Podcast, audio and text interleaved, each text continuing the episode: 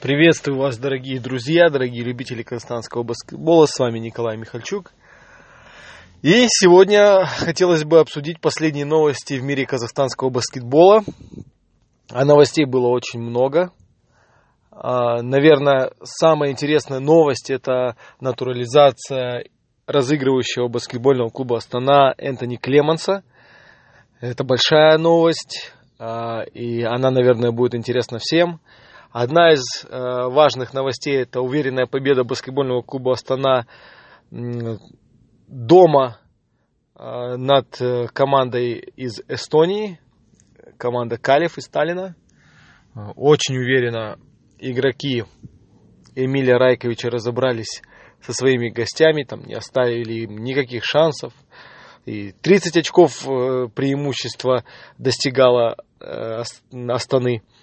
Конечно, это очень большая разница для единой лиги ВТБ, где команды, в принципе, все очень близки. Конечно, если не ЦСКА играет с последними командами лиги, там, с МОКами или ВЭФом, да и в тех играх такое, такая разница в очках, это, конечно, редкость. И кроме этой победы были еще удивительные результаты в единой лиге ВТБ. Это Парма на своей площадке обыграла лидеров, одних из лидеров единой лиги ВТБ этого сезона, это команду Уникс из города Казань.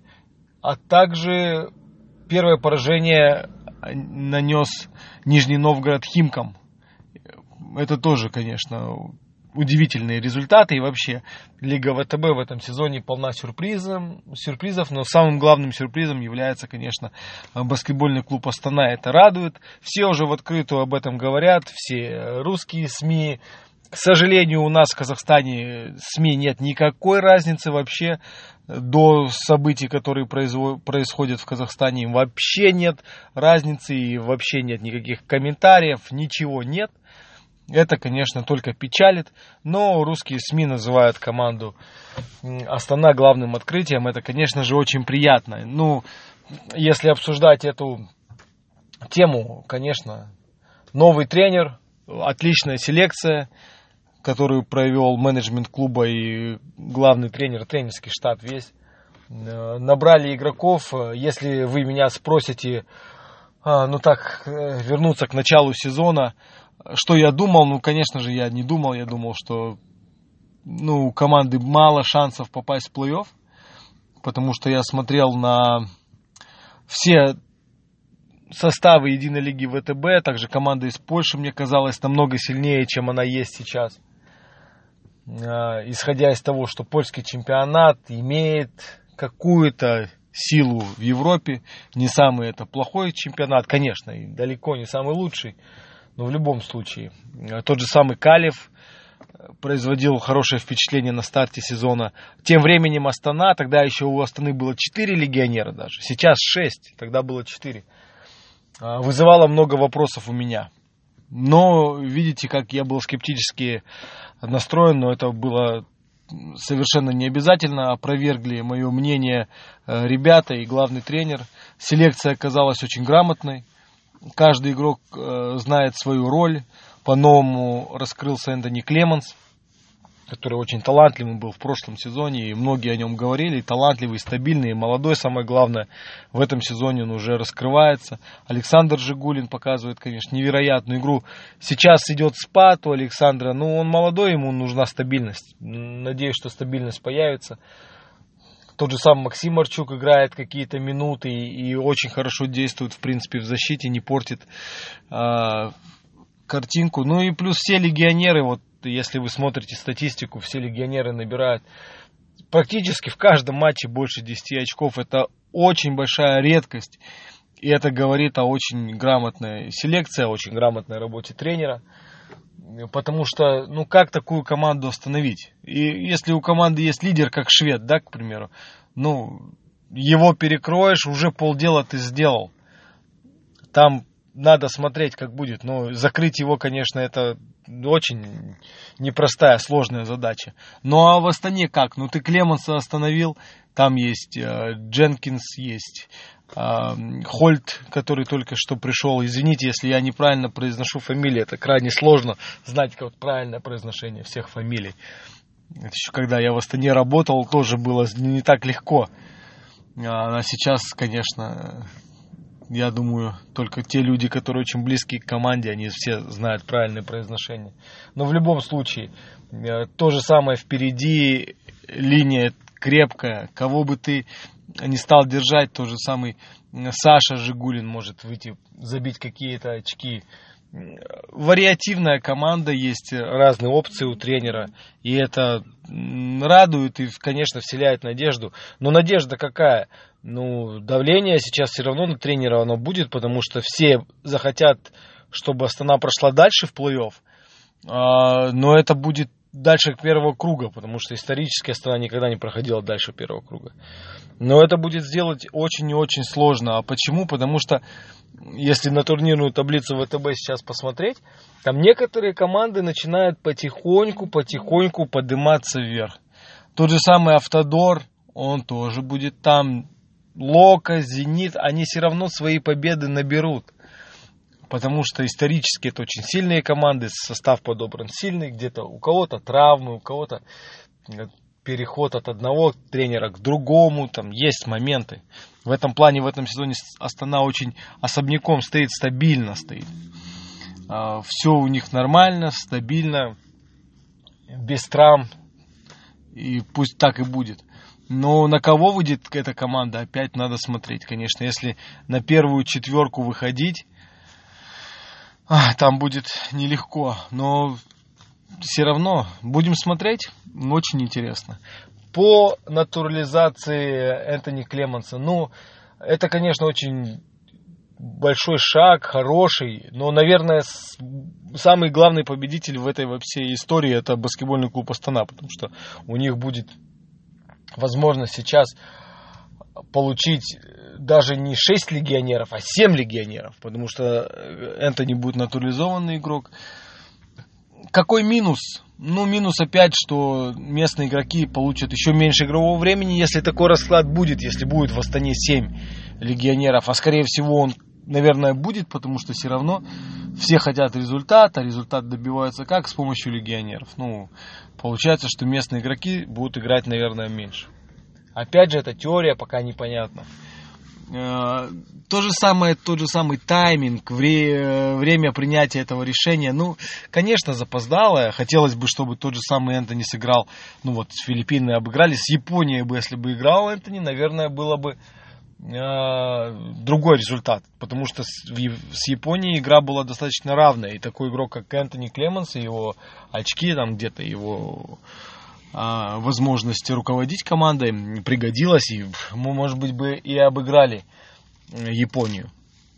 Какая там процедура натурализации, как быстро ФИБА это все одобрит, я, если честно, не, не знаю всех деталей. Это только люди, которые близки к федерации баскетбола, они знают. Но будем надеяться, что успеют на вот это предстоящее окно, потому что оно уже не за горами, и Энтони сыграет. Интересно будет всем, но, дорогие любители казахстанского баскетбола, кто не в курсе, а, наверное, такие есть, это не впервой. Уже Джерри Джонсон играл за сборную Казахстана, он играл на двух турнирах, на двух чемпионатах Азии. Так что Джерри достаточно долго, долгое время провел в майке сборной Казахстана. Был ли успех? Ну, успеха не было. Но одно дело играть на чемпионате Азии, а другое дело играть, как сейчас. Совсем другая система. Игроки сейчас в форме многие, потому что они в течение сезона играют. Тогда чемпионаты Азии проходили летом. Собирались игроки, тренировались, какие-то сборы проводили, ехали играть. Конечно, другая чуть-чуть функциональная готовность. Ну, участие Джерри э, не принесло тех результатов, которые, наверное, ожидали. Сейчас немножко другая ситуация, совсем другая система, совсем другое количество команд выходит на чемпионат мира. Интересно, посмотрим. Будем надеяться. Но там очень сложно. Только сегодня смотрел на сайте ФИБА. что очень много нужно всего, чтобы совпало, чтобы сборная Казахстана даже при том раскладе, что два матча они выиграют, а не забывайте, едет в Астану сборная Австралии, ну, даже если вторым составом эта команда приедет, наверное, это будет очень серьезный коллектив. И очень физически крепкий, очень нацеленный, агрессивный. Думаю, что да и Филиппины. Ну что, Филиппины, у них многие игроки были э, дисквалифицированы из-за этой драки, которую они устроили э, в Маниле против сборной Австралии. И сейчас эти игроки э, возвращаются, и у Филиппин тоже им нужно выигрывать, так что они, не, наверное, не приедут в Астану с опущенной головой, да, с э, руки опущены и будут говорить, ну все, давайте мы вам дадим обыграть нашу команду двадцать очков. Нет, они приедут выигрывать. И с ними тоже нужно играть, и нужно тоже уважать эту нацию, потому что это баскетбольная нация, для них баскетбол это все. Никогда не будет в Филиппинах такого, чтобы их клуб выигрывал в каком-то крупном соревновании, никакие СМИ не писали, но в Казахстане это постоянно. Вот, так что там поддержка очень большая своей команды, своей сборной.